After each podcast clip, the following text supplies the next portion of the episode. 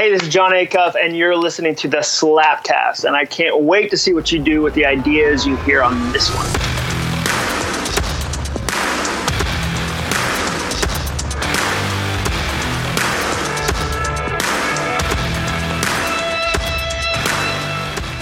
Well, hello. Welcome to the Slapcast. This is Shannon Lee, your host extraordinaire and executive director of Relā. This is episode six, folks. I cannot tell you how pumped I am. Now, the last time we talked, we had a well known local, Greg Overmeyer, on the Slapcast. He talked about leading through change. He is chairing our upcoming event, Leadership Forum, which is the theme of the event, again, leading through change. Now, by the way, if you want information on that event, go to relaleadership.com slash LF 2019. That's Relā Leadership, R-E-L-A leadership.com slash L, F is in Frank, 2019. If you want to connect with us, we're on all the socials at Relā Leadership. And I just ask that you subscribe and share this podcast. We are trying to make leadership, servant leadership, a movement in Columbus and beyond. And this is just one little way that you can help us out. Now, if you ever want to reach out to me directly, you can feel free to do that at Slapcast at relaleadership.org. That's our email, and I will get back to promptly. So, back to why I'm excited. This week, I got to talk to the keynote of Leadership Forum, Jon Acuff. Jon is an author and speaker. He helped huge brands figure out their story. We're talking about brands like the Home Depot, Bose, Staples, Nissan, Microsoft. So, you know what, guys? He is no slouch, that's for sure. His books are so incredibly powerful because of how practical they are. His most recent is called Finish Give Yourself the Gift of Done. Now, I've heard him talk about this on other podcasts about that book in particular. We're going to talk about that book with him today, too. But I also also want to talk to him about Leadership Forum. He's going to be conducting a talk for us called Do Over. It's all about the stuff organizations need to do to bring about change, and I cannot wait for you to hear what he has to say. Let's rock.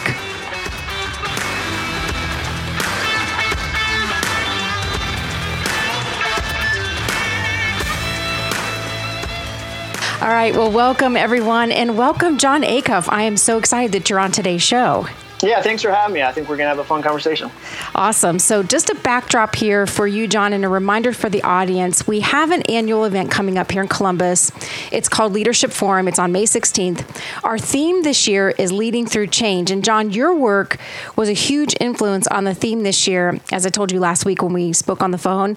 As a leadership development organization, we focus on servant leadership and we try to you know infuse these servant leadership attributes into everything that we do. So instead of having an event and teaching people about servant leadership we try to embody it by pulling themes into the event as well as speakers who embody those themes that are supportive of a servant leadership attribute. And so the attribute we are toying with this year is called pioneering. And pioneering has to do with taking risks, leading, uh, through change management. And so that's what led us to this leading through change theme. But the other data point around leading through change was your talk called Do Over. And I do want to circle back to that. But first, I would love just a little bit of background on you and for our audience. So you're an accomplished speaker, an accomplished author. How did you get there? Take us back a little bit. Sure. Well, I spent 15 years in marketing. So I had the the good fortune of um, being in the marketing departments of companies like Bose and the Home Depot and Staples, and so I grew up around big brands, big goals, big teams, um, but also did some small advertising agencies, and so really had this background in marketing and really loved the idea that an idea can help change somebody's life. I love to write things that are actionable, where they inspire you, but ultimately you can take them home, take them back to the office, take them back to your community, and actually put them to use. And so I did that for about 15 years. And along the way, I wrote a blog um, that went viral. And so I started to get some publishing opportunities. Um, public speaking started to come from there. And I had the, the great opportunity to work with a guy named Dave Ramsey, who a lot of listeners will know.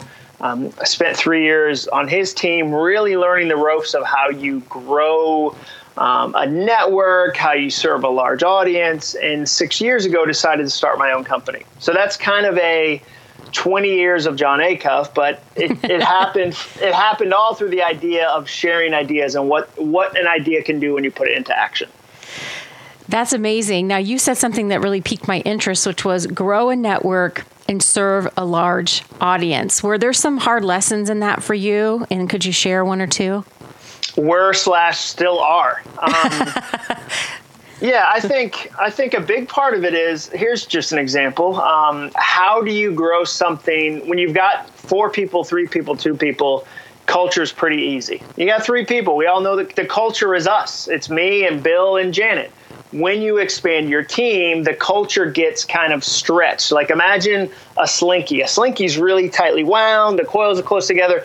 You stretch it over 15 feet, 20 feet, 30 feet, it's a completely different thing. So how do you stretch a culture? I would say is one of the one of the challenging lessons. Um, how do you stay true to the message without diluting it to get to a bigger audience? Like how do you find more of the right people so that you hold on to your values but you still grow versus going, okay, we need to dilute it to get to more people. So I think that anytime you grow something, anytime you say, okay, we're going to take what was small and personal and expand it to a new audience, you have to be really smart about how do you maintain the culture of it?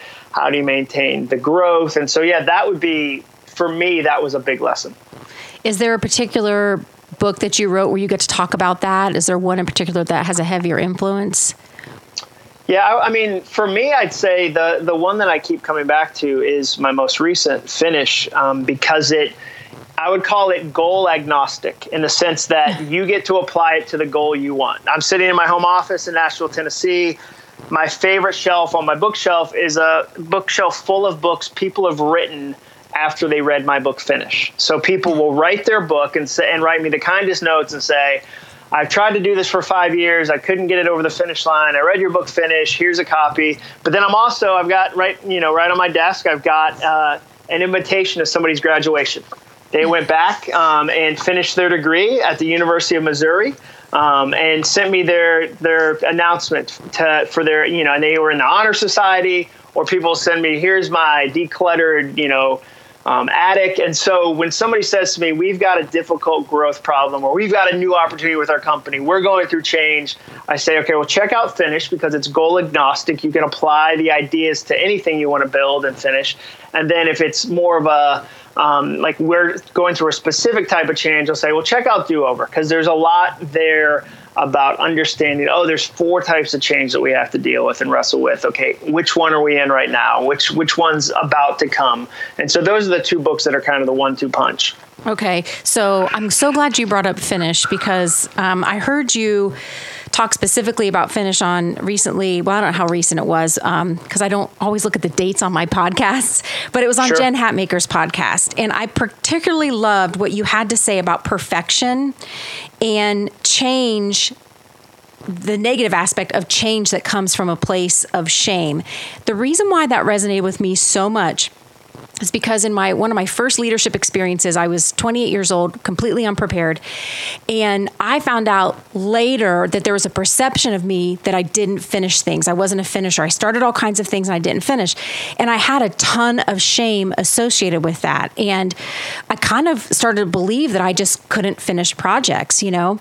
And the reality was i was finishing things. It's just there were a few things that they were kind of big and that i didn't really know how to tackle the bigger projects especially at that that age. I just feel like 28 years old, I just didn't have what it it took to lead. I got a, a staff of 30 people, and and wow. it, it, was a lot. I, I, was an elementary school principal, and so I had a staff of 30 people. I had 400 kids, plus all of their parents, plus a preschool, plus a daycare. It was pain, and um, there were big things I wanted to accomplish, but what I loved about what you said was nothing good is going to be like I'm not going to be able to change anything if it's coming from a place of shame. And so I would love if you would talk about that a little bit. How can people like me, I'm much better at finishing now, but how can people like me, like the old Shannon, stop viewing those types of things through a place of shame so that they can get to that point where they're taking that next right step, right? So that they can finish that big project or the book or whatever. Yeah, well, I think one thing is expect it. Like, I think one of the hardest things is we're surprised by shame and it catches us off guard. So I think there's a great value to going, oh, yeah, that's right. Like, anytime I have, you know, I find out I'm behind on something or the industry's moved and we haven't, there's going to be some shame that pops right up. So, number one, like, people fe- have feelings about feelings. So, what happens is they often go, oh, I feel ashamed. I shouldn't feel ashamed. I'm mad that I feel ashamed, which makes me more ashamed. Like, and it becomes this vicious kind of circle that just like feeds on itself. So one, it's okay if you feel ashamed. That's appropriate. That that's fine. But it's not where you want to stay, and it's not where you want to build. It's shame is a terrible fuel. Shame, you know, will not drive you to get better. Shame will make you go binge watch Netflix. Like it's the craziest thing where you'll say, "Oh, we're so behind on this project. I know we are. So I'll take a nap." Or, "Oh, we're so behind on this project. I know we are. So I'll do 10 other things that have nothing to do with the project because I feel ashamed of how far behind we are." Or shame will shame will get you to focus on parts of the project you don't control. So shame will tell you, "Go, you know, things would be better if a year ago you did the right thing." And you have no control over that. That year is gone um, and it'll distract you from the year you have. So I think a big part of it is expect it, um, admit you feel it, um, deal with it, and dealing with it is often very personal. Maybe it's you talk to a colleague, maybe you talk to a friend, maybe it's you write down three sentences that are the truth. And you don't try to change from shame. You don't try to use that as a fuel because it's a really toxic fuel and it doesn't serve you in the long run. Yeah, I can, again, I can so identify with that. I think that for me, it, it, crippled me. I didn't, again, I had feelings about my feelings. I, I didn't know what to do with it. And it was truly, truly damaging. I think all of us can identify with this idea. I wish I knew then what I know now. Um, I might have decreased my pain, but you learn from it. Um, thinking about the leader who is really gifted at being a visionary, a strategist, do you buy into this idea that the visionary isn't necessarily the implementer right? That there's there's the kind of these two roles where you need the person setting the vision saying this is the mission this is where we're headed and then someone else who is actually filling the, in the gaps and kind of interpreting that to everybody else and really being the implementer? Could that be a potential solution for someone who is not a finisher but is great at the big idea? I really think it depends on the situation. I mean, if you're in a small company you might not have the luxury to say, well, I'm a visionary. You know, like I, I like to cast big visions and then somebody else does it. There might not be a somebody else. Um, I do think that that's me. There are people people wired for different situations where you know I've seen companies that are huge companies and they'll have a CEO whose job is to protect the organization from the visionary because the visionary is amazing at coming up with ideas and disruption and all these things. And the CEO serves as the buffer between the wild visionary and the actual execution of all the ideas in a big company. I don't, I think often um, the person who's great at running a 50 person company isn't great at running a 5,000 person company. So I do think there's strengths and weaknesses and personalities that come into play. Um, I, you know, I, but I do also want to acknowledge that there's some situations where you don't have the luxury of just being the visionary. Um, you might have to, you know, do some implementation, and it might be painful, and it might not be fun. But there's, a, you know, in every job, there's things you have to do that you go, this didn't feel like a walk in the park today. This wasn't a joy, but it had to get done. I think one of the worst questions you can ask when you have to do something that isn't maybe in your natural gift set is, how do I feel about doing this? Like it doesn't matter the question is, do I need to do this? And if the answer is yes, then the, the feelings are going to get in the way. Um, so I think it's a good goal to work toward. Someday it would be amazing if I didn't have to do all these things that you know that don't fit my skill set. But initially, I might need to. For instance, for me, small company, I'm not great at being detailed. Um, for the first couple years, I had to do all the details though, and now I've got a part-time assistant who handles a lot of details. That's a real joy, and it's a real help to me. Um, but it took time for me to get there. Now, you say that one way to get rid of or to greatly reduce perfectionism is experimentation. And what are some, I'd love to hear about one or two of your experiments that went well that helped you with that. And maybe yeah. maybe one or two that didn't go so well because as you know with experimentation at least in my experience it's about six parts failure out of 10 um, and sometimes even more. So share with us a little bit of your experience around experimentation and how that helped reduce perfectionism for you. Sure um, my podcast. I did eight or nine episodes of a podcast podcast to see if it was something I wanted to do. And I enjoyed some of it, but it ultimately was a big distraction from the things I really need to do, which is write a book and deliver amazing talks and super serve audiences. And so it's on hiatus right now. And I feel, you know, people ask me, like, when's it coming back? And I really don't have an answer, but I know I tried the experiment I did, you know, eight, I did a season of it and realized, okay, it's not the thing I'm supposed to do right now. That's not to say it won't be someday, because I think there's things that, that come back into your life. That's one. Um, on a personal level, I read how I've read probably a thousand different things that say gratitude is magic. It's the most magical thing ever. if you want to have your whole life better tomorrow, be grateful. So I started keeping a gratitude journal. And because I can be a bit of a workaholic, I figured, wow, if writing five things down is good, writing 15 things down a day, 25 things down a day. I wrote 2,300 things in a period of three months. And it was, I squeezed all the joy right out of that. I, was, I wasn't grateful. I was like, if anything, I was compulsive. And so that experiment for me was like, okay, if I'm going to do this, I need to have a limit. Like five things a day is plenty. And it does help my heart and it does help my progress but I'm I'll turn this into a workaholic activity if I'm not careful. I'm in the middle right now of drinking a gallon of water a day. I'm only on day three. Like, talk to me in in three weeks, and I might go, yeah, I didn't really notice a difference other than like I felt like I had a lot of water in me. Um, so that's another another experiment on a personal level, family level.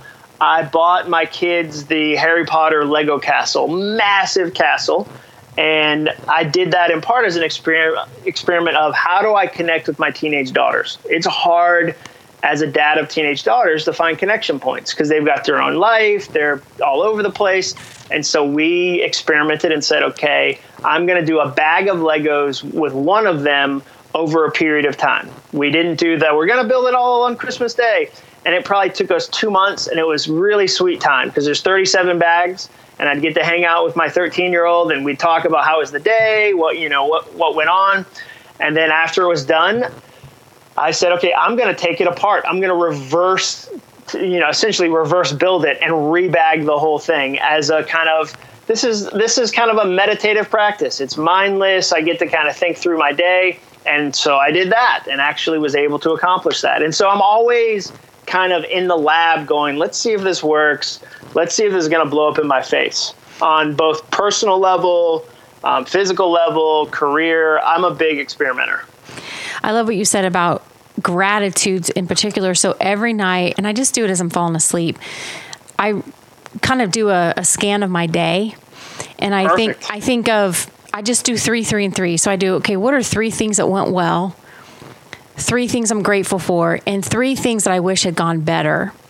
And the reason why I like to think about what I wish I would have gone better, not so I can get stuck in regret or anything, but just to make myself more aware so that the next day, if I encounter a similar situation, I'll, I feel like, and it seems to be true so far, that I'm more aware of maybe maybe I showed up in a certain situation that I wasn't exactly proud of, and so if a similar situation or something creates the same kind of feeling in me the next day or the day after that, I remember it more. It's more visceral now because I kind of took a little, I don't know, sort of like an inventory um, of my day. But I like two thirds of it to be super positive, so that because of my perfectionism, all this 15 things that didn't go well that day and beat myself up with the practice of doing it.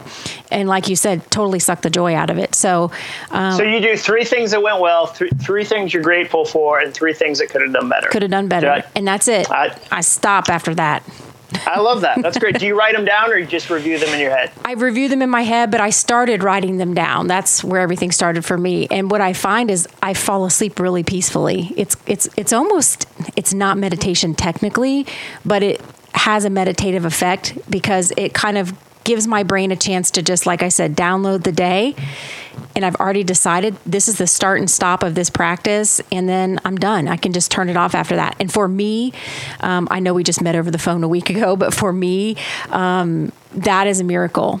Just turning off my brain at night because I just, being the only one on staff, I'm running everything, and uh, sure. uh, and it's it's been really hard to turn it off, and that has helped me tremendously. So I love how that practice. You, how long have you done it? What the practice I just mentioned? Yeah. I would say about six months. Oh, that's awesome. Yeah. That's, that's, really, yeah. And there's a lot of science behind that. That's really neat. Well, and eh, I'm not trying to sound too flowery, but I enter into the next day seeing more beauty. And what's funny is some days are obviously better than others. And on the bad days, it forces my brain to look at the things that did go well and that I was grateful for, even though the day as a whole felt pretty crappy. And um, there's always three things of each. There's always, if but some days it's just harder to find them. I have to force myself yeah, yeah. to look. Some days it takes a little more effort. I, I get that. No, I love that. That's that's great. Now, I told you last week I followed you on social media initially because when we pick speakers that we that we don't know a lot of our speakers are local and we know them uh, but when we bring in someone that's national international like you are i want to know a little bit more about them. I want to figure out like do their values line up? How do they show up in the community and their work and their family? Um, more than anything just to try to get to know someone without knowing them. And so i, I linked up with all your social channels. And I noticed that you have many facets. You you post I don't want to say equally because I don't know that I can really know that for sure, but you talk about family, uh, some social commentary, comedy, a little bit of your work. And actually, I would even. I would even argue that you don't even post. I would say like 25% of what you post has to do with your work, and everything else is just more about you and your family and the things that you just love. And so um, I love the variety. What is your favorite thing whether it be Twitter or Instagram, which is where I mainly see you. Um, what's your favorite thing to talk about and to, and to post on social networks? Well, I, I think I'm, I'm trying to do a better job of staying consistent on on serving people with ideas. I I don't know if I told you this in the first time we talked. I had a woman after I spoke say, "I love following you online. I didn't even know you wrote a book. And I've written six books. So that to me was, whoa, I need to do a more deliberate job of letting people know, hey, I have these things that I work on. I think they're helpful. Here's what they look like. So I try to be deliberate about that. And that's an ongoing process. I actually hired my 15 year old to help me um, with Instagram because I asked her, "What do you think?" She said, "You use Instagram like an old man," and I thought, and I took that. A teenager will tell you the truth painfully. Um, yeah, regardless of whether you want it or not. And so, I like to do that, um, but I do like to have fun. I personally love to laugh. Um, I, I like to kind of describe what I do in that I think if I can get you to laugh, I can get you to listen, which means I can get mm-hmm. you to mm-hmm. learn and that's my communication style and it's it's who I am and I want when I show up at an event like yours or I'm, I'm speaking tomorrow at an event I'm, I'm going you know I'll speak at another event next week I want it to be one consistent experience I want somebody to go wow I listened to your audiobook and it had the same passion and humor and heart and counterintuitive thinking as your Instagram platform did um, as your speech did I want I want people to have one person, and so it does. You know, if we're at if if I get to you know yesterday I or no uh, Tuesday I posted a photo of an entrepreneur in Nashville that has an amazing um, pizza restaurant called Slim and Husky's, and it's these three young African American men that are kind of flipping pizza on its head and they're expanding and they're it's so it's just the coolest concept and they're being so smart about it. And I love to say like hey they're opening one in Atlanta. Go support them. Go like this is amazing. It's a really great product and and they're really helping the community. So I like to serve the community, but at the same time, if I see a sticker on the back of somebody's car that says warning venomous snakes on board, I might write a joke about what am I supposed to do with that? Like exactly. how like what like how is that one how is that possible? Like are they in a bag? Are they in a cool like where are you going that you're traveling with venomous snakes? Um, and then I, you know, it made me think like, where do you even buy that sticker? Um, and I know where you buy it at the uh, the Exotic Pet uh, Animal Expo. I've gone to that many a time because it is the best two dollars with people watching you will ever pay. Um, and so I do like to, yeah, I try to balance it. I, I don't, you know, I know there's some people that for them the the balance is you're to get 92 posts with the cover of my book and then one that shows like my family or vice versa. But for me, I, I like to have a mix because I think life is a mix. And so when I show up at an event and if you want some inspiration, awesome, follow my account. If you want to be able to laugh at, at some ridiculous things every now and then, follow my account. Um, that you get to kind of know me as a person, not just an idea. Yeah, it comes across as genuine that you're not just compartmentalizing you know, Jon Acuff, the speaker, the author, now comedian. Um, I know you've done some things with the Com- yeah. Comedy Yeah, I Central. just- I, have fun with it. I want it to be a reflection of like, of this is fun, and I, I hope it, it's it's encouraging to you, you know, as a as a viewer or as a participant. Well, mission accomplished for sure. It's enjoyable. Oh, thanks. I get excited when I see you in that feed because I know it's going to be something I enjoy. And it's equally as impactful to hear you talk about a place that you got some awesome queso as it is some other leadership commentary that you've made. So I enjoy all of it. Oh, good. Now, I want to switch gears. I do want to talk about do over, specifically do over investing in the four things that every great business needs to navigate change. This is what you're coming to Columbus to talk about at Leadership Forum uh, later this month. Um, we'll, we'll edit this part out, Jon. This won't go out till May. I know it's April. Gotcha. So, yeah. Um, so, this event historically has three to four speakers. We've never actually used a national keynote for this event. So, this is a first. So, congratulations oh, awesome. and no Thanks. no pressure. Um, but we've asked you to come No, talk. don't. I mean, I feel pressure for the next year for the other the other speakers. That's, I'm just going to go ahead and set a high bar. That's tell right. The future speakers, it's about to be difficult. I love the way you think. I love it. Um, now, I don't want to give away. You know the the four points in a poem here, um, but with the theme of leading through chains, we're we're going to kick off the day with these local speakers. We're going to talk about everything from you know leading personally through change to professionally to organizational change.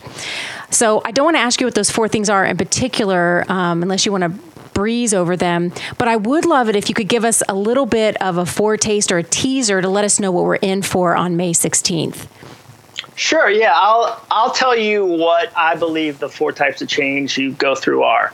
Um, if you're if you're listening, if you have a piece of paper, um, it's really easy to to draw it out. It's just if you draw a vertical line at the very top of that line is the word voluntary. At the very bottom is the word involuntary. And those are the two types of change every organization goes through. So you have voluntary change, change you enact, change you cause, and then you have involuntary change, change that happens to you, change your industry grow, goes through that you don't have any control over. Now, the challenge with those is that not every voluntary is good and not every involuntary is bad. We've all voluntarily made mistakes and we've all involuntarily had surprises or benefits. So you have to add another line to that. And you, you take that vertical line and you bisect it with a horizontal line. Imagine a plus symbol. Okay. And that line goes on the left from negative to positive. So now you've got these four different kind of quadrants. And that's what I like to talk through as you go, okay, what would you call a voluntary negative change? I call that a ceiling, where you're willingly, voluntarily going toward a stuck moment. You're repeating the same things you've always done. You're protecting the past. You're not innovating. You're stuck. You've hit a ceiling. Um, that lower left hand corner, if you think about a clock from like 6 a.m. or 6 p.m. to 9, um, is a negative. Remember, our far left is negative, bottom is involuntary. A negative involuntary moment is what I call a bump moment. An unexpected, out of your control negative thing that happens. Can be small, could be that you've got a 20 person team and somebody moves to another city and leaves your company, and all of a sudden you go through a bump moment and realize, wow, one person can change the whole culture of a company. And we went through a bump moment. It can be big. I spoke at a a big hotel chain about you know how do you deal with Airbnb. That's not just an example for them. That's a reality. Whoa, what a bump. On the positive side of things, the upper right hand corner from 12 to 3, if you will, if we're thinking about the clock, a voluntary positive moment is what I call a jump. It's a jump moment where you decide as a company, maybe as an individual, I'm going to change something voluntarily for the positive. It could be I'm going to reach out to a mentor. It could be I'm going to go back to school. It could be something big. I'm gonna I'm gonna move to you know Columbus. I want to be part of you know the growing business community there. And here's what we're going to do. It's a jump moment. And the last one, if you think about three to six, that bottom right hand corner um, is what's known as an involuntary positive moment, or what I just call an opportunity, where something positive catches you off guard. There's, you know, an opportunity you weren't expecting. Maybe it's an old colleague. I mean, that's part of the beauty of social media is that you're connected to people you've worked with forever. And so there's definitely a lot of people that'll go, yeah, I saw you on LinkedIn. I saw you on Facebook. We've got this opening. I know we haven't worked together in seven years. I think you'd be perfect for it. You didn't force that situation, but it's definitely positive and it's involuntary and it's an opportunity. So those are the four types of change. And then what I get to talk about in the um, in the keynote is okay. In each of those different types of change, what's the key thing you need to navigate them? Because it would be really easy if I could say, hey let's just not do that left hand side. Let's not do from six to 12, which is the bump moments or the ceiling moments, but that's not how life works. It's certainly not how business works. So we're going to go through all four of those moments. What are the things we need to navigate those? That sounds awesome. I can't wait. I'm super Thank excited. you. Thanks for sharing that. I appreciate it. Well, we are bumping up against our time limit here. Um, listen, everyone, there is still time to get your ticket for Leadership Forum. It's taking place next week on May 16th, right here in Central Ohio. Four dynamic speakers, not the least of which is Jon Acuff. You can learn more at the event and get your tickets at relaleadership.com slash LF2019 2019. That's R-E-L-A leadership.com slash LF 2019. Jon, thank you so much for joining us on the SLAPcast today. I really appreciate your time and look forward to seeing you next week here in Columbus.